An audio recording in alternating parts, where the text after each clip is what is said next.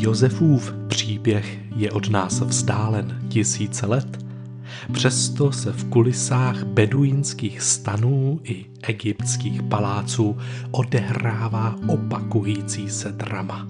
Křivda, vina, chaos, zranění, oddělení, zrada, samota, ale i láska, naděje, úsilí, požehnání, zralost a obětí. Zvu vás na dobrodružnou výpravu po Josefových stopách na cestě od křivdy k odpuštění a usmíření.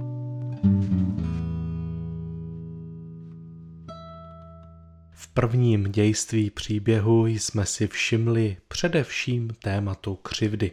Je to křivda, která se odehrává v blízkých rodinných vztazích, je dlouhodobá, závažná a ne úplně jednoduše rozlišitelná. Jákob, Josef i jeho bratři si na památku nesou celou řadu šrámů. Příběh dál sleduje především postavu Josefa. V dalších dvou dějstvích si všimneme Josefova života v důsledcích křivdy a to, jak si ho Bůh postupně připravuje na odpuštění. V této epizodě si příběh o Josefově pobytu v Egyptě přečteme a v dalších dílech se pak k jednotlivým částem budeme vracet, budu na ně odkazovat. Příběh je totiž poměrně dlouhý a my z něj vytáhneme celou řadu témat, která však lépe uvidíme, když budeme mít v paměti celý příběh. Budu číst Genesis od 39. kapitoly ze studijního překladu. Josef byl přiveden dolů do Egypta. Od Izmaelitů, kteří ho tam odvedli, ho koupil faraonův dvorný úředník. Egyptian Potýfar, velitel tělesné stráže. A hospodin byl s Josefem a proto byl úspěšný člověk. Zůstal v domě svého egyptského pána. Jeho pán viděl, že hospodin je s ním a že všemu, co dělá, hospodin dopřává v jeho rukou úspěch. Josef nalezl v jeho očích milost a sloužil jemu samému. Potýfar ho ustanovil nad svým domem a nade vším, co měl. Hospodin kvůli Josefovi Egyptianovu domu žehnal. Hospodinovo požehnání bylo na všem, co měl, jak v domě, tak na poli. Všechno, co měl, zanechal v Josefových rukou a nestaral se o nic, kromě chleba, který jí dal. Josef byl krásné postavy a krásného vzhledu.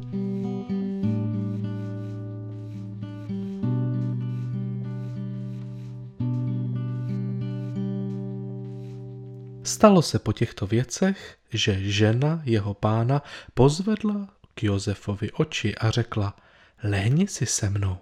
On však odmítl a ženě svého pána řekl, hle, když jsem zde, můj pán se nestará o to, co se v domě děje a všechno, co má, svěřil do mých rukou. Nikdo není v tomto domě větší než já a nevyňal z mé zprávy nic, kromě tebe protože jsi jeho žena. Jak bych mohl spáchat takové zlo a zhřešit proti Bohu? I když mluvila k Josefovi den co den, neuposlechl ji, aby k ní ulehl a byl s ní. Jednoho dne přišel do domu, aby dělal svou práci a nikdo z domácích v domě nebyl. Tu ho chopila za oděv se slovy, lehni si se mnou. Zanechal svůj oděv v její ruce, utíkal a odešel ven. Když viděla, že zanechal svůj oděv v její ruce a utekl ven, svolala své domácí a říkala jim, podívejte, přivedl nám hebrejského muže, aby s námi laškoval. Přišel ke mně, aby se mnou ležel, ale hlasitě jsem křičela. Když uslyšel, že jsem začala hlasitě křičet, zanechal svůj oděv u mě a utíkal a odešel ven. Nechala si jeho oděv u sebe, dokud jeho pán nepřišel domů. A povídala mu to tež. Přišel ke mně ten hebrejský otrok, kterého si nám přivedl a chtěl se mnou laškovat. Ale když jsem začala hlasitě křičet, zanechal svůj oděv u mne a utekl ven. Když jeho pán uslyšel slova své ženy, která mu říkala, to a to mi tvůj otrok udělal, vzplanul hněvem. Vzal ho a uvrhl ho do věznice, do místa, kde byli vězněni královští vězni. Tak se tam ocitl ve věznici.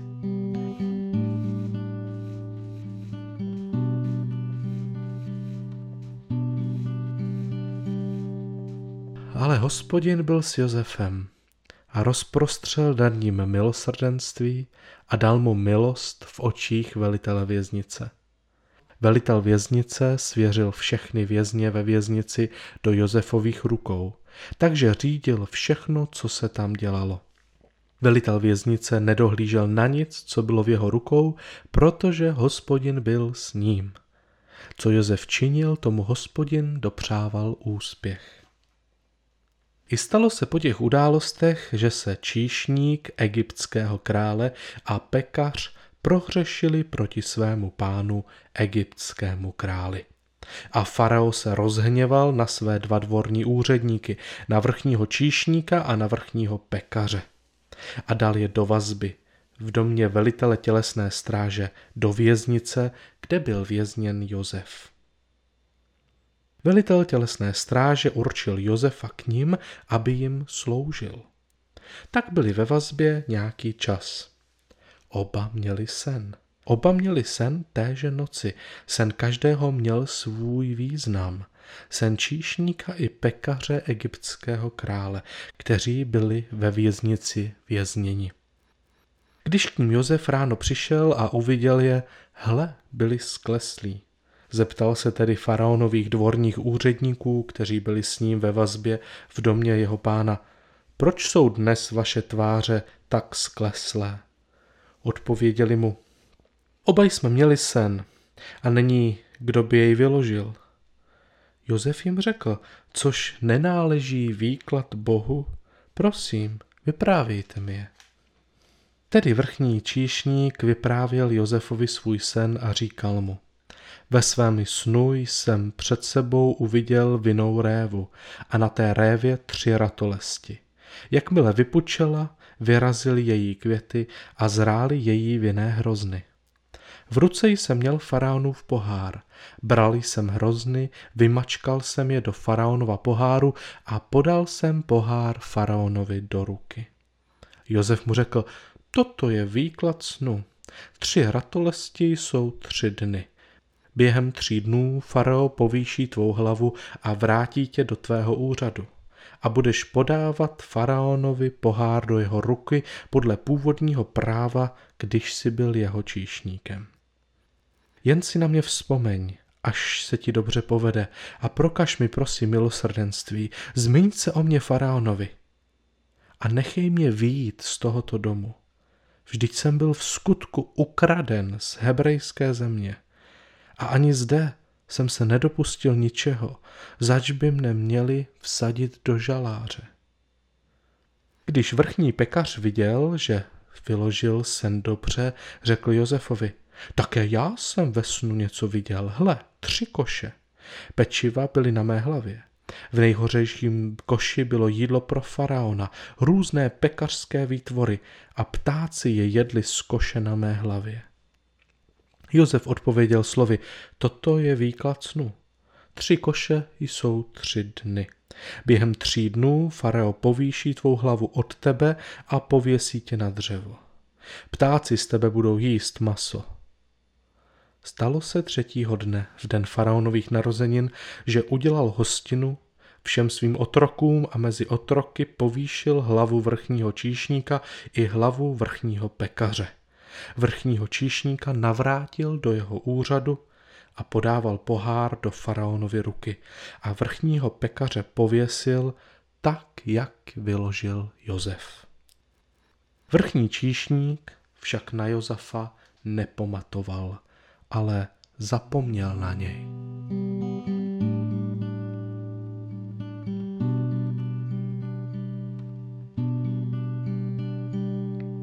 Po dvou letech se stalo, že faraon měl sen. Hele, stál u Nilu.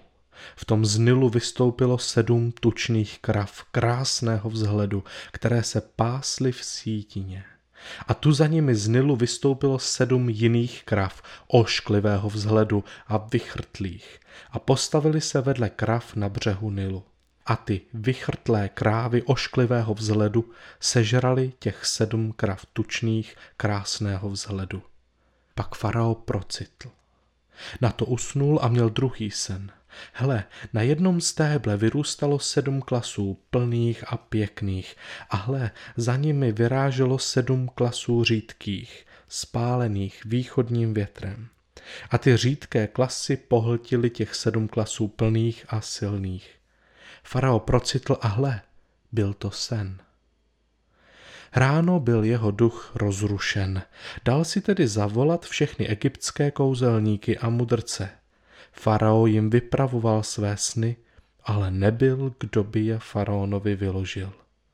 Tu k faraonovi promluvil vrchní číšník.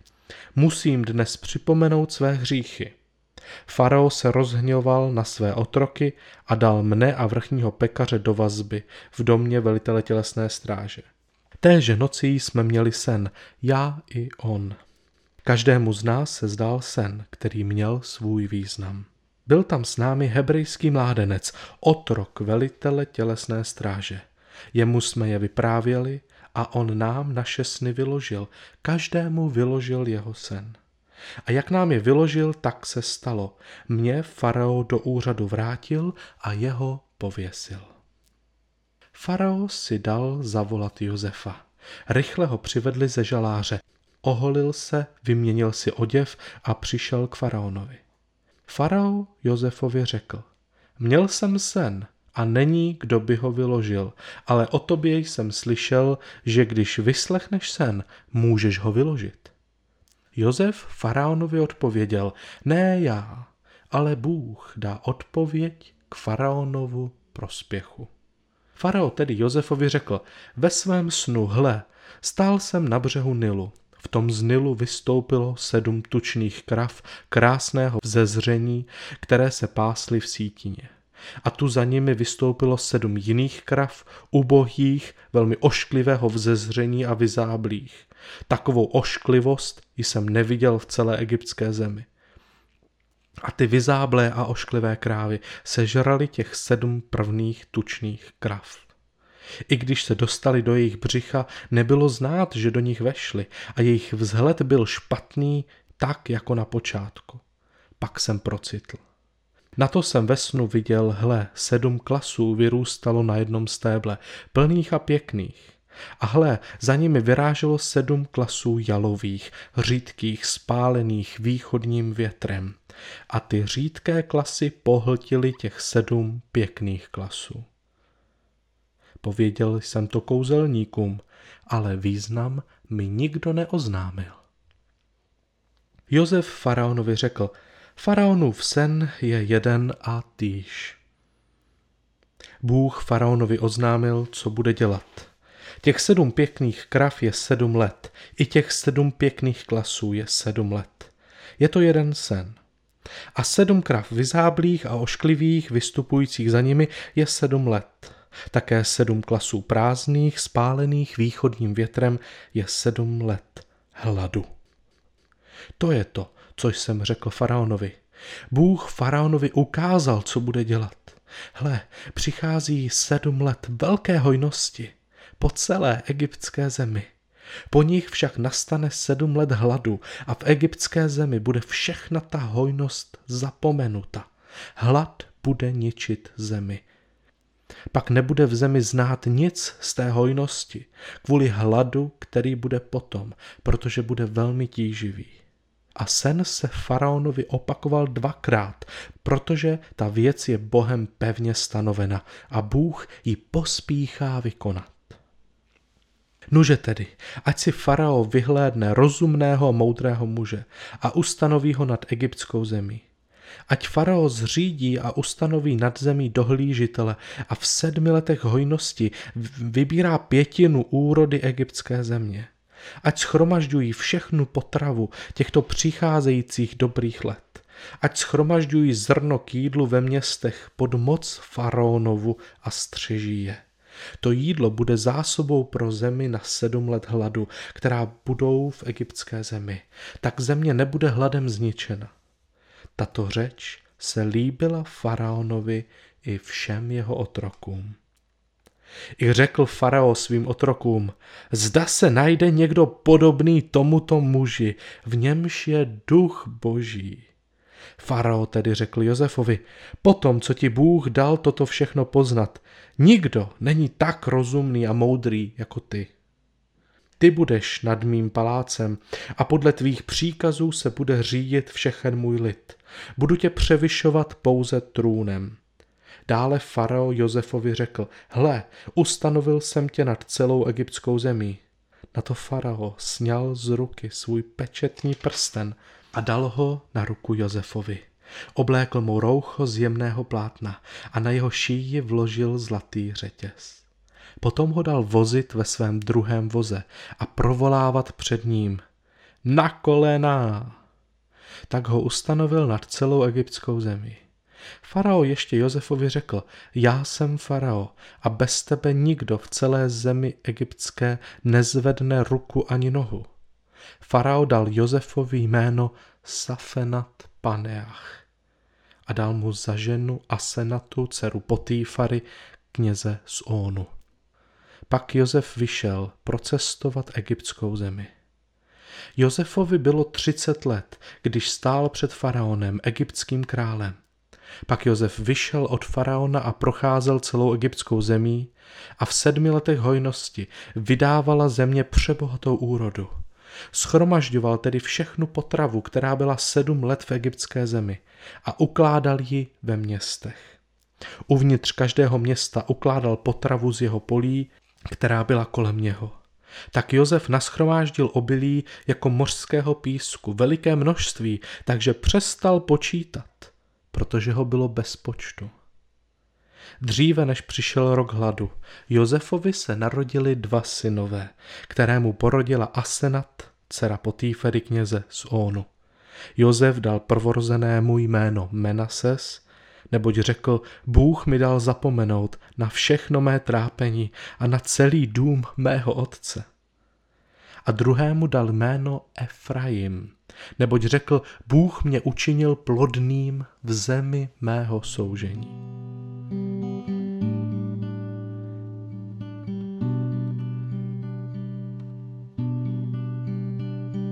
Když sedm let hojnosti, která byla v egyptské zemi, pominulo, začalo přicházet sedm let hladu, jak řekl Jozef. Nastal hlad ve všech zemích, ale v celé egyptské zemi byl chléb. Když celá egyptská země hladověla a lid křičel k faraonovi o chléb, farao řekl celému Egyptu, jděte k Josefovi a udělejte, co vám řekne. Hlad byl po celé zemi. Josef otevřel všechny sípky a prodával egyptianům obilí. A hlad se v celé egyptské zemi rozmáhal a všechny země přicházely do Egypta k Josefovi nakupovat obilí, protože hlad se rozmohl po celém světě.